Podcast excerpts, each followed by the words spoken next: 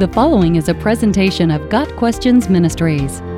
Did God sacrifice Himself to Himself to save us from Himself because of a rule He made Himself?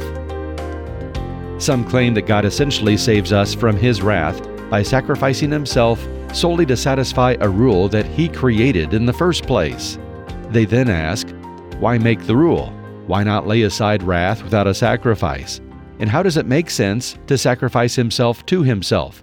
These are good questions, but they are founded on several fundamental misunderstandings of God's nature and character.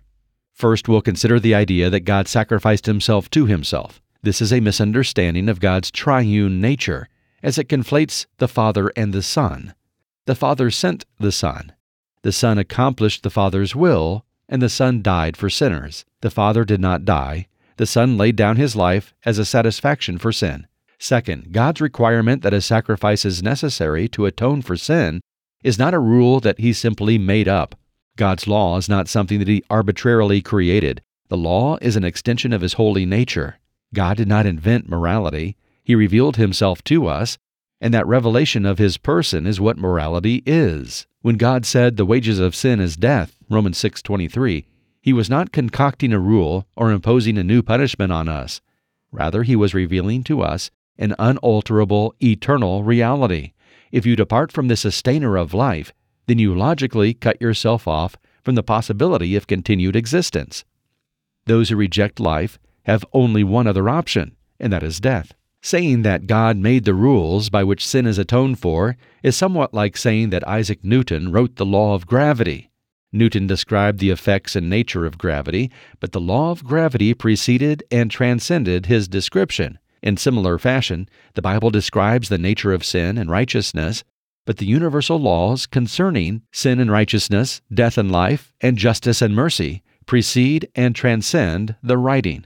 God's laws flow eternally from the nature of God Himself.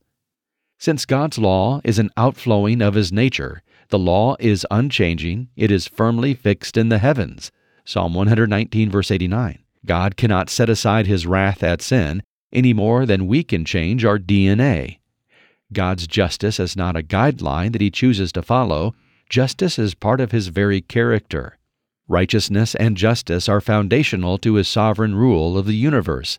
Without justice, without wrath at sin, He is not God. Death follows sin, not because God says so, but because sin is rebellion against life. We should also define the nature of sin. Sin is much more than thoughts or actions that God dislikes. There is an objective standard by which sin is measured. Sin is any thought or action that does not measure up to God's holiness and absolute perfection. It is that which opposes His nature. Lying is wrong, not because God chose to dislike it, but because God is truth, and lies oppose His nature.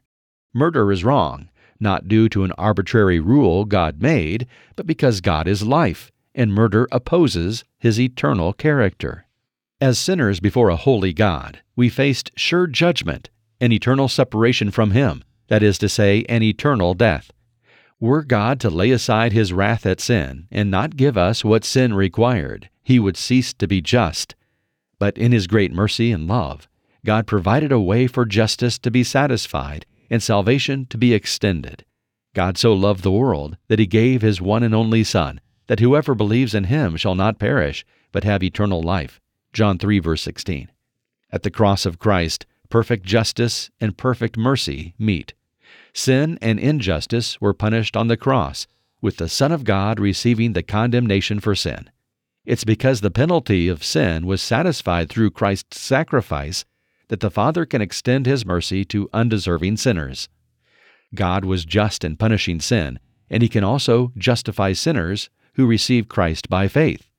God's justice and His mercy were demonstrated by Christ's crucifixion. At the cross, God's justice was meted out in full upon Christ, and God's mercy was extended in full to all who believe. God's perfect mercy was exercised through His perfect justice. God did not sacrifice Himself to Himself to save us from Himself because of a rule He made Himself.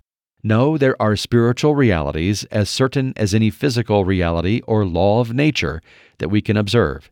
One of those realities is that death follows sin. But the God who is love sent His Son to save us from our sin and the evil that naturally befalls those who reject the good.